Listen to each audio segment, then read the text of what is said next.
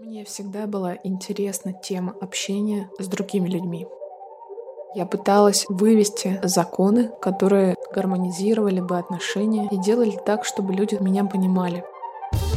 Так появился мой подкаст «Философия отношений» с Алиной Лекер.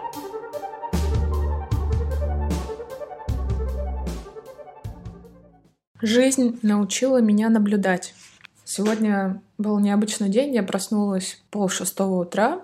Это достаточно рано для меня. Причем проснулась сама без будильника. У меня случается это тогда, когда накануне вечером или накануне днем я правильно с кем-то пообщалась. Пообщалась с кем-то так, что это принесло очень хорошее настроение и радость. Вообще, я думаю, это чувство радости, это чувство жизни. Это не эйфория, которая э, тебе сносит крышу.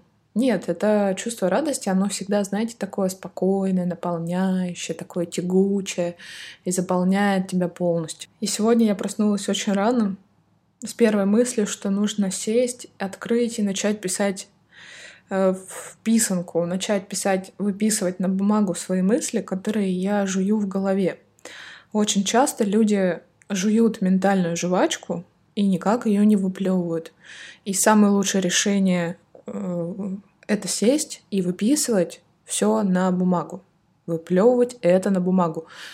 Потому что чаще всего люди врут, когда кому-то что-то рассказывают, и когда вы приходите на прием к психологу или к какому-то специалисту, вы тоже врете. Вы врете даже сами себе просто не замечаете этого. И это нормально. Мы все где-то чуть-чуть привираем. А возможность выписать на бумагу — это то, когда ты можешь быть честным самим собой, зная, что это никто не прочитает, зная, что ты можешь выписать это и уничтожить, что это никто не прочтет, что это происходит в моменте здесь и сейчас.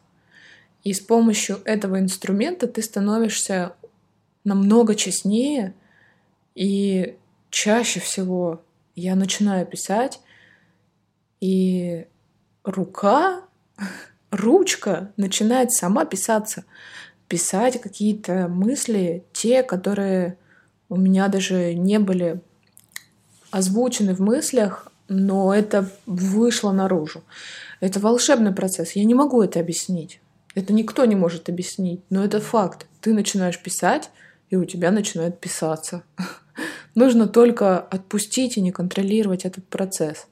Но так как мы в жизни склонны контролировать многое, в том числе и какие-то свои, ну, если вы находитесь в позиции контролирующего все, а тем более занимаетесь деятельностью, в которой вам приходится контролировать других, обстоятельства и очень много чего, то, конечно же, когда вы сядете на бумагу, вы начнете писать формально. Ну что, вот, привет, доброе утро, какой сегодня хороший день, а мне так хорошо спалось, но ничего, будет насыщенный. И то есть вот в этой форме это очень формально и сухо.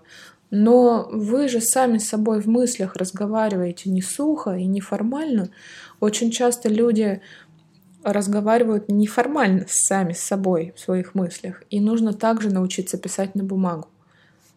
И это будет прекрасно, если вы это сможете сделать.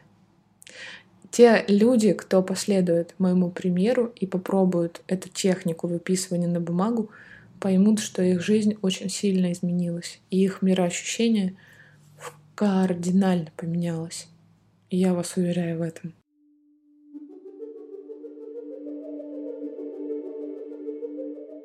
Я стала выписывать свои мысли на бумагу, как делаю это уже не первый и не тысячный раз. На протяжении больше чем 5 или 8 лет я занимаюсь этой техникой выписывания своих мыслей. Но это не дневник. Когда вы ведете дневник, вы стараетесь максимально лаконично, четко и кратко выписывать. И только лишь какое-то время назад я поймала себя на мысли, что я не позволяла себе писать черновики. Представляете? Я старалась всегда написать чистовик. А чтобы сделать помарку, чтобы зачеркнуть какие-то слова. Для меня казалось это неприемлемым. Я думала так и выписывала так, чтобы не допускать ни одной ошибки, чтобы, не дай бог, не перепутать никакую букву. Вы понимаете, насколько это контроль себя? Ты сам себя ограничиваешь, держишь в каких-то рамках.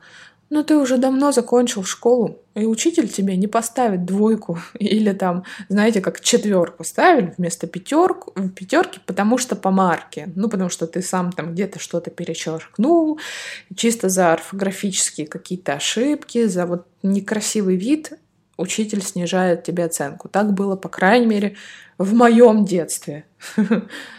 Я это отлично помню. И спустя сколько лет уже после окончания школы я продолжала иметь эту привычку себя ограничивать. И как только я это поняла, что я пишу сразу чистовик, я хочу писать сразу чистовик, меня так приучили, это сильно мешает. Это очень сильно мешает. Нужно дать себе возможность писать черновик, вычеркивать, зачеркивать и не стесняться этого, потому что чистовик вы успеете написать всегда. Вот что я считаю. Я выписывала свои мысли сегодня утром и свои ощущения от предыдущих двух дней, так как эти два дня были в сравнении очень разными и очень показательными. И когда я выписывала, я у меня выписалось Сама выписалась вот эта фраза. Я вам ее сейчас зачитаю. Жизнь научила не рубить меня с горяча какие-либо отношения. Жизнь научила меня наблюдать. И это волшебная фраза. Вы только представьте себе. Жизнь научила меня наблюдать. Ведь это действительно так.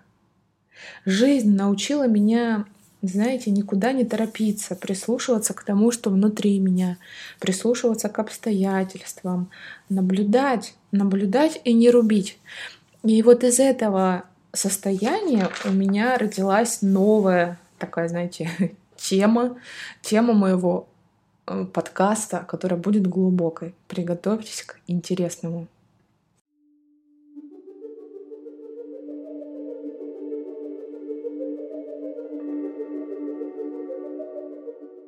Этот рассказ я начну со своей истории, и я буду делиться тем, через что мне пришлось пройти. Это был достаточно большой и длинный путь, который отчасти где-то продолжается до сих пор, но уже на подсознании. Вы знаете, а, раньше, в свои где-то 18 или, может быть, 17 лет, вообще подростковый период, я была человеком, который, был, который любил очень правду — это происходило по той причине, что в своей семье я видела, как люди обманывают друг друга, и э, из этого получается, ну, не очень хорошие события. Это неприятно.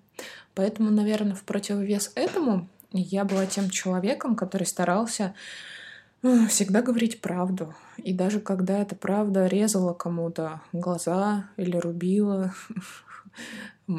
ментально, то мне не то чтобы доставляло это удовольствие, я была горда собой, что я смогла сказать это в лицо. Я не была никогда из тех людей, которые притворяются или наигранно что-то делают, потому что в своей семье я видела, как люди играют, надевают разные маски, но в этом нет чего-то настоящего, и мне это не нравилось. Моя привычка привела к тому, что в, в более осознанном возрасте 17-18 лет я была человеком, который был правдорубом. Я могла рубить эту правду, могла очень жестко это делать. И привычка поступать так по отношению к другим людям, она сформировала во мне, знаете, жесткость. Жесткость и холодность, такую, знаете, отстраненность. Во мне не было мягкости, во мне не было понимания. Понимания того человека, которому я это говорю. Ну, уместно ли ему это услышать, полезно ли ему это знать. Меня это не интересовало. Меня интересовало то, что я умею и могу говорить правду. И мне это очень нравилось. Но в какой-то момент я начала замечать, что это приводит к очень такому, знаете, глубокому внутреннему одиночеству себя и ожесточенности на других людей. Потому что вроде бы ты и сказал правду, но отношения-то это не улучшило. Ну, ни в, какой, ни в каком месте это не улучшает отношения. И это стало вытекать в черты характера, которые были у меня очень категоричными, знаете, такие принципиальность у меня была, категоричность во взглядах, в, в своем мнении на что-либо. Если мне что-то не нравилось, то я это ясно и четко обозначала. И можно сказать, наверное, я училась выставлять свои границы. Но я делала это очень жестко, при этом ранив других людей и задевая, задевая чувство собственного достоинства других людей. Но в какой-то момент произошло нечто, что начало менять мой взгляд на разные ситуации. Так как э, в моей жизни было очень много людей, с которыми я общалась, которые были просто знакомые или друзья. И э, в, какой, в какие-то моменты я начала понимать, что э, я склонна вычеркивать людей из своей жизни. Знаете, может быть, вам это будет знакомо. Но я, так как мне была присуща категоричность и принципиальность в чем-то, то если человек делал какую-то ошибку, или у нас в отношениях случалась какая-то ошибка, ну, или какое-то событие, то я имела тенденцию вычеркивать это, этого человека из своей жизни.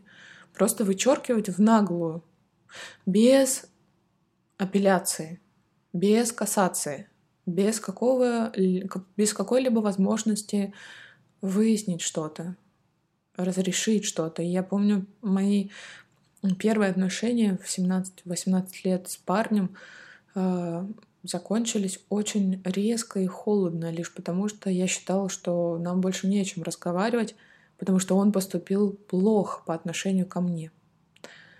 Я не пыталась встать на его место. У меня внутри была, знаете, такое холоднокровие у меня было и безжалостность такая, знаете. Мне не было никого жалко, мне было жалко только себя. И о других я не думала. Я думала только о том, как мне сделали больно. Если копнуть глубже и посмотреть на корень такого поведения со своей стороны, то я могу сейчас, уже спустя столько лет, сказать, что истинной причиной истинной причиной моего поведения было то, что я транслировала, транслировала те вещи, которые были у меня у самой внутри. А у меня внутри на те моменты был, была накоплена боль, обиды, какое-то разочарование. И это шло, безусловно, от отношений с моей мамой. Знаете, здесь очень уместно сказать будет, что иногда люди ведут себя не потому, что они так хотят, а потому что в прошлом по отношению к этим людям другие люди вели себя так же. И они накопили, они накопили это и транслируют теперь на других. Что, собственно, этим ну, все и объясняет. Я занималась именно этим делом. Я транслировала то, что я накопила. Как бы интересно и странно это не звучало, но в свои 17-18 лет я транслировала ту боль и тот холод, который я накопила из отношений с мамой. Так как э, в 17 лет ребенок еще мало чего понимает, я считаю, что это еще дети в таком возрасте. Мы мало что осознаем, и мы вроде бы говорим и мыслим трезво, но мы ограничены способностями понять более глубокие вещи.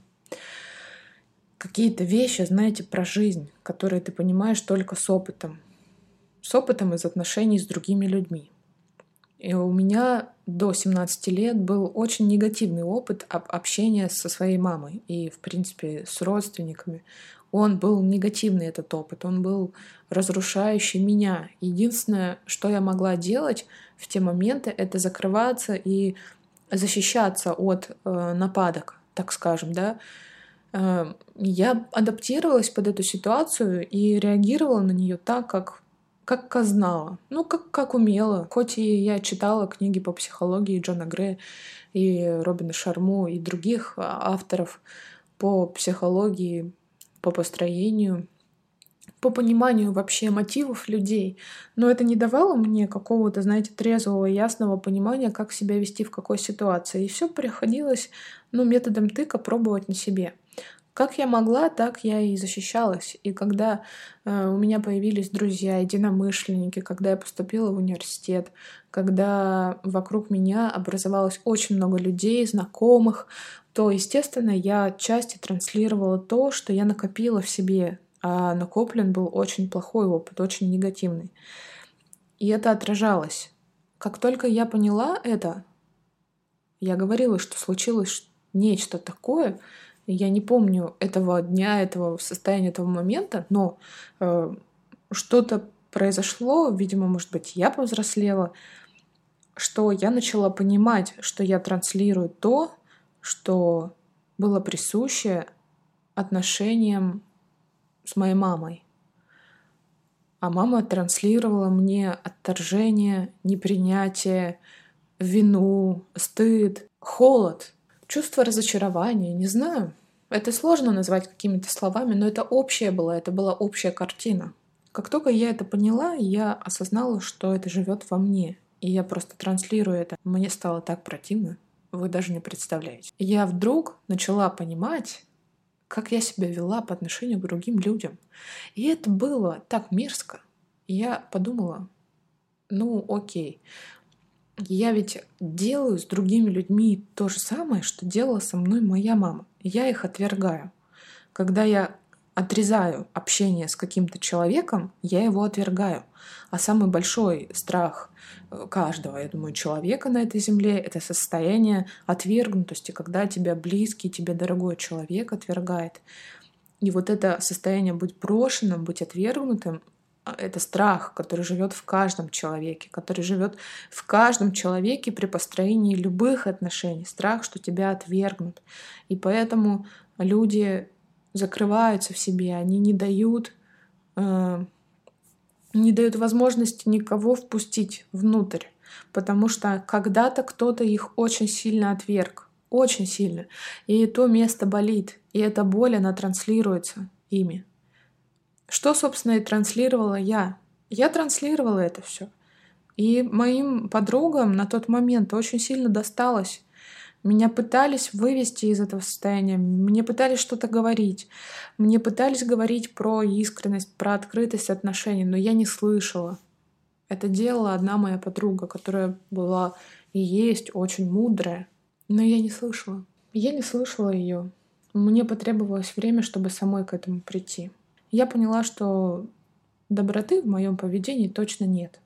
И что умение говорить правду приятными словами — это навык, к которому нужно учиться, видимо, в моей ситуации вообще не один год, потому что это очень сложно.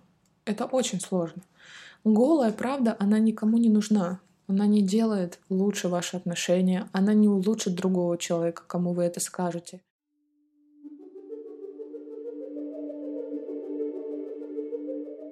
Когда я поняла, что мама относилась ко мне с определенными чувствами и транслировала в мои с ней отношения определенное поведение, а, а я как зеркало это отражала другим в своей жизни, уже выйдя даже из этих отношений с мамой, потому что в 17 лет я стала жить одна, и это было большим спасением для меня. Это стало возможностью понять очень многие вещи в раннем возрасте. В 17 лет Мама купила мне квартиру и отселила меня. Я за это ей очень благодарна, потому что такая возможность есть далеко не у каждого человека. И многие дети живут долго со своими родителями. Ну, лишь потому, что какие-то жилищные вопросы да, не позволяют. На тот момент у мамы были возможности, и э, я переехала от нее. Наверное, это сыграло гигантскую роль в моем развитии. Я очень ей благодарна за это. И 17 лет — это был прекрасный возраст, я считаю, для осознания и понимания таких вещей. Э, тем не менее, если бы не это событие тогда, то навряд ли я бы сейчас вам об этом говорила. Всему было свое время и свои обстоятельства. И я благодарна за это своей маме. Я очень ей благодарна. Это прекрасно.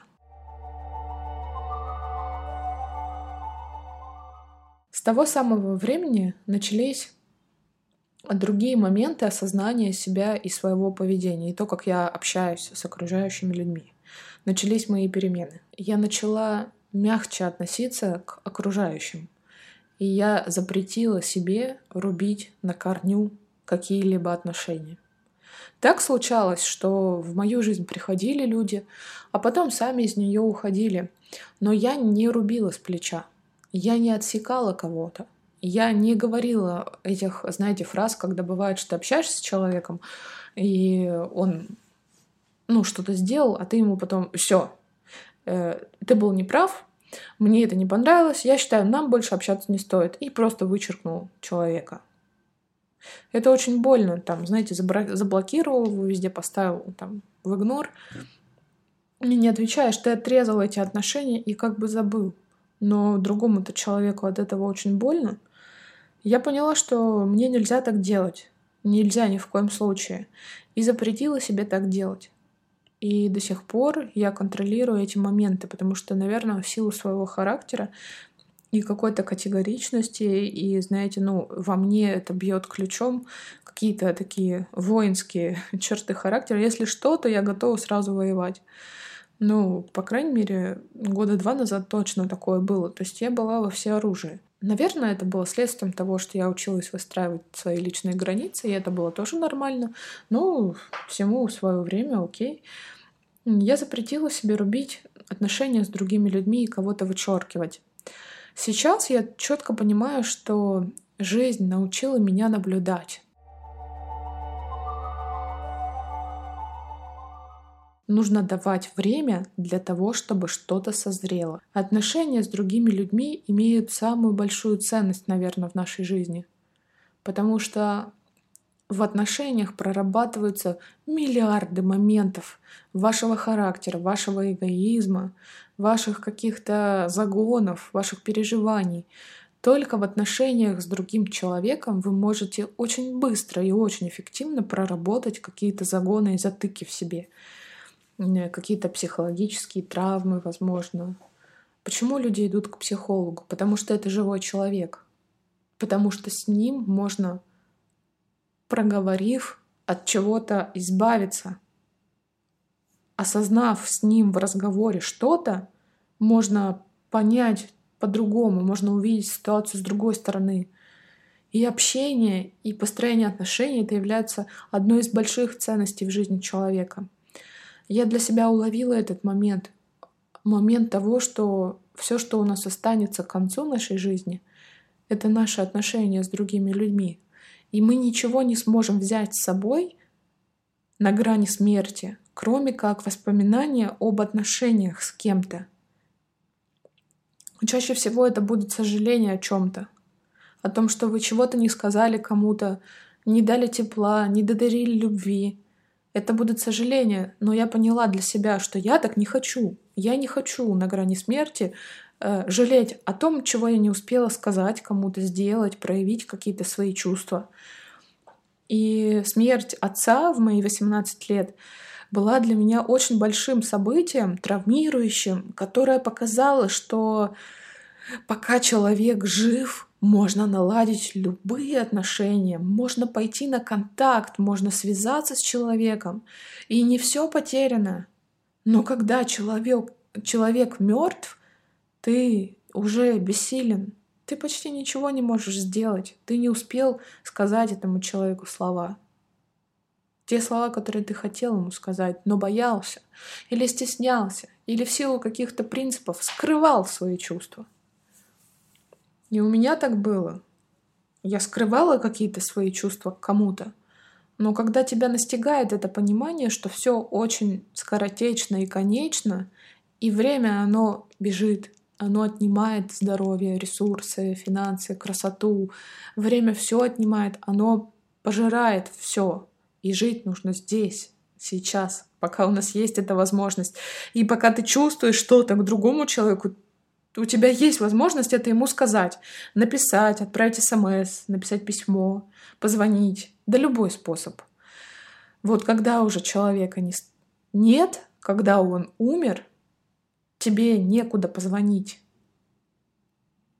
И это понимание дало мне очень большие реализации в моей жизни о том, что нужно давать другим людям место, место быть собой, место на время. Нужно давать отношениям с другими людьми время и не делать каких-то поспешных выводов. Нельзя рвать и обрубать резко. Должен быть диалог, должен быть монолог, да, должно быть что-то. Но не всегда другие люди тебя могут услышать. Поэтому нужно иногда подождать, чтобы время прошло, чтобы человек тоже что-то понял. Потому что то, что вы понимаете, не факт, что услышит другой человек в этот же момент. Потому что вам потребовалось для этого пройти определенный путь, а тот человек еще его не, про, не, не прошел. И он не будет понимать, о чем вы ему говорите. Поэтому не рубить с плеча, а дать время наблюдать, это поистине мудрая вещь. Я так рада, что я это поняла. Жизнь действительно научила меня наблюдать. Это потрясающе. И теперь я не тороплюсь делать выводов.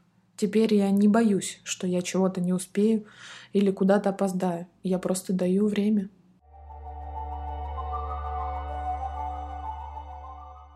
Еще одна причина, по которой нужно давать время для отношений, это обстоятельства. Потому что э, иногда что-то зависит не от вас и даже не от другого человека. Это зависит от общих обстоятельств, которые имеют место меняться с течением времени. И если вы не рубите отношения с плеча, то через какое-то время ситуация действительно может сама поменяться в силу каких-то обстоятельств. Чаще всего так и бывает. Бывает, э, в моей жизни бывало не раз, что были какие-то очень неразрешенные ситуации с другими людьми, неразрешенные отношения, но наступало время, когда в твою жизнь приходило какое-то обстоятельство, или случались перемены, или тебе нужно было сделать какой-то выбор, и это очень сильно влияло. И если бы ты тогда рубанул загоряча отношения с человеком, то позже не было бы такого хорошего исхода, как он случился.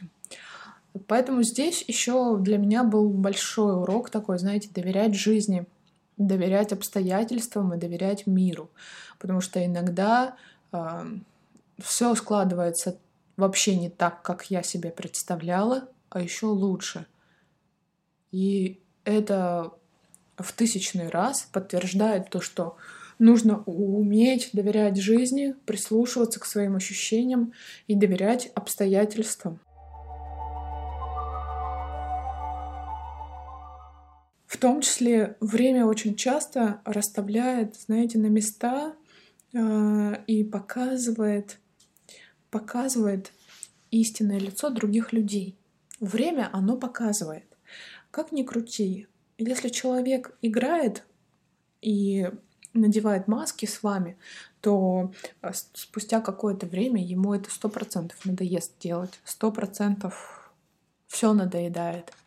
Потому что это бытовые моменты и бытовые обстоятельства. Они выводят все наружу. И бывает так, что ты не знаешь, какое решение принять относительно отношений, но происходят обстоятельства, и они помогают тебе осознать что-то намного лучше.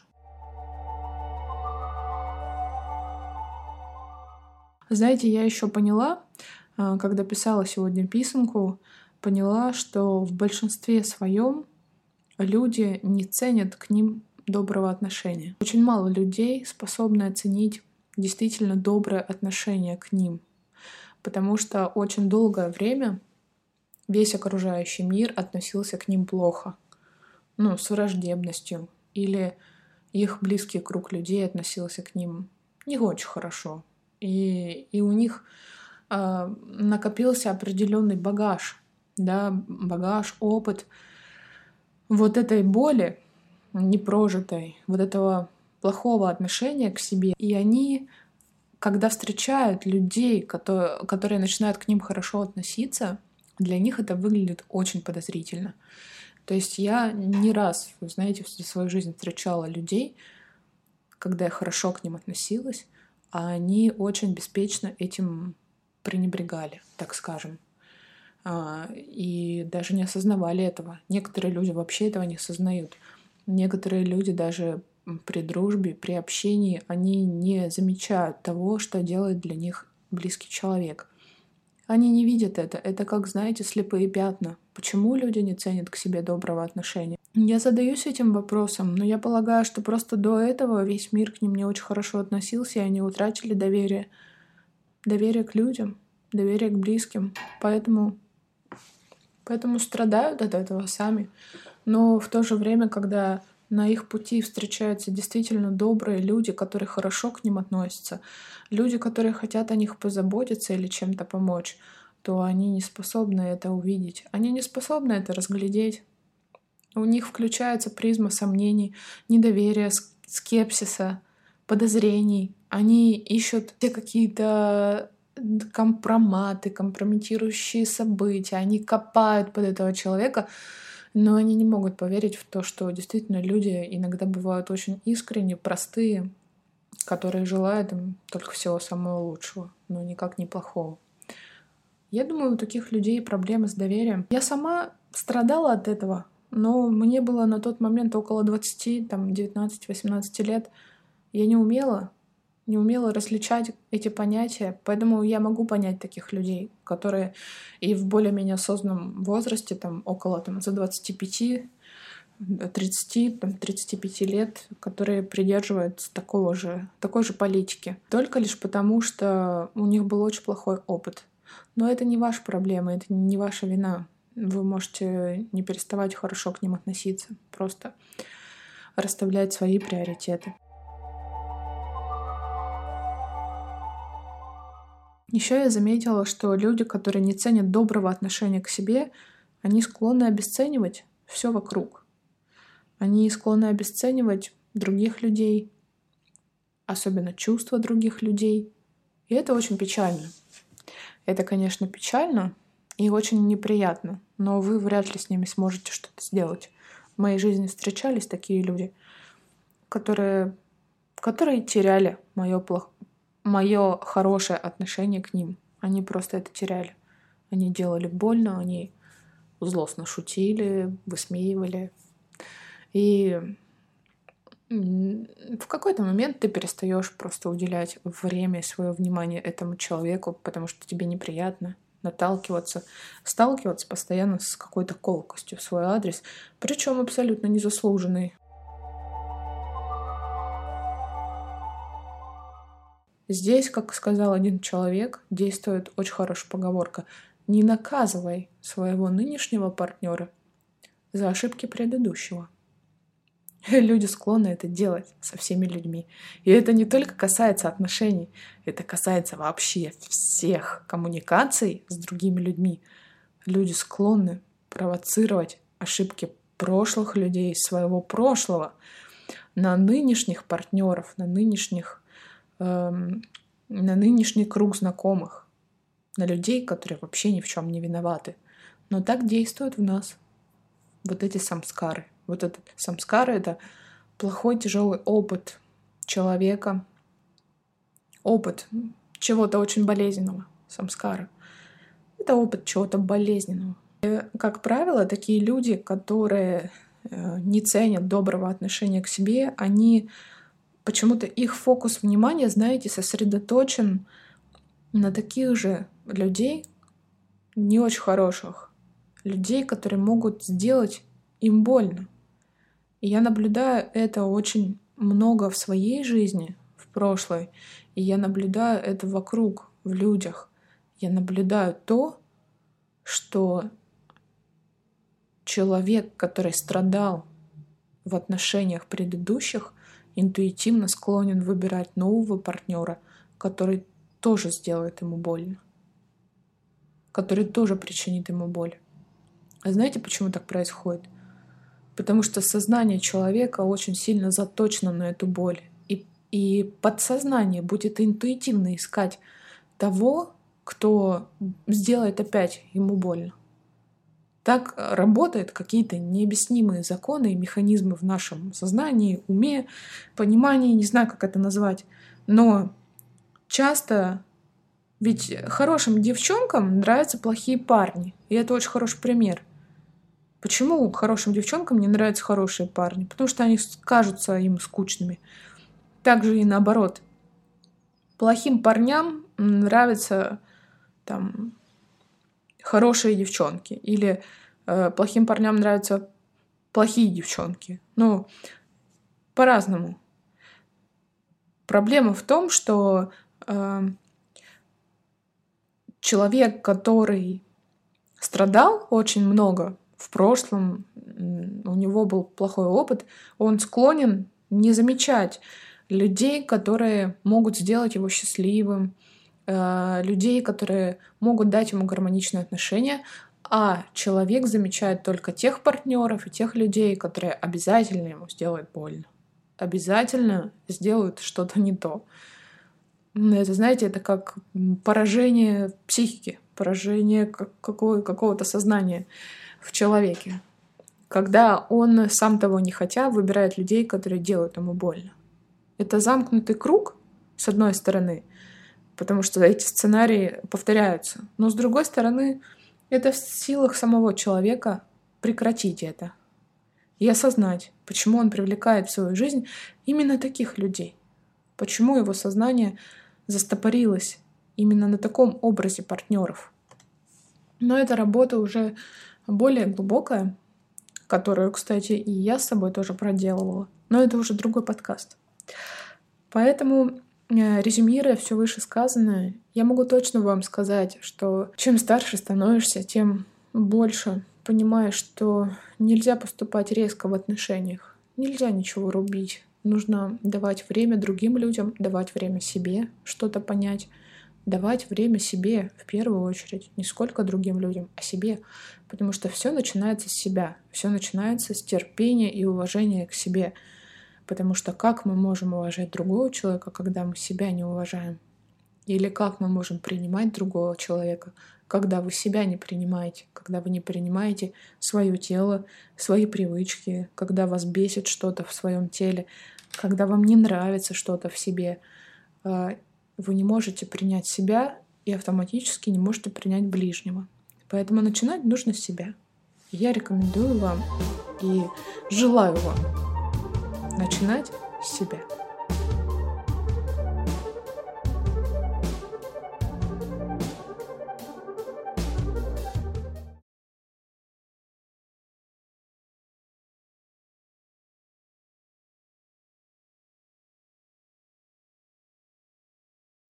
Мне всегда была интересна тема общения с другими людьми. Я пыталась вывести законы, которые гармонизировали бы отношения и делали так, чтобы люди меня понимали. Так появился мой подкаст «Философия отношений» с Алиной Лекер.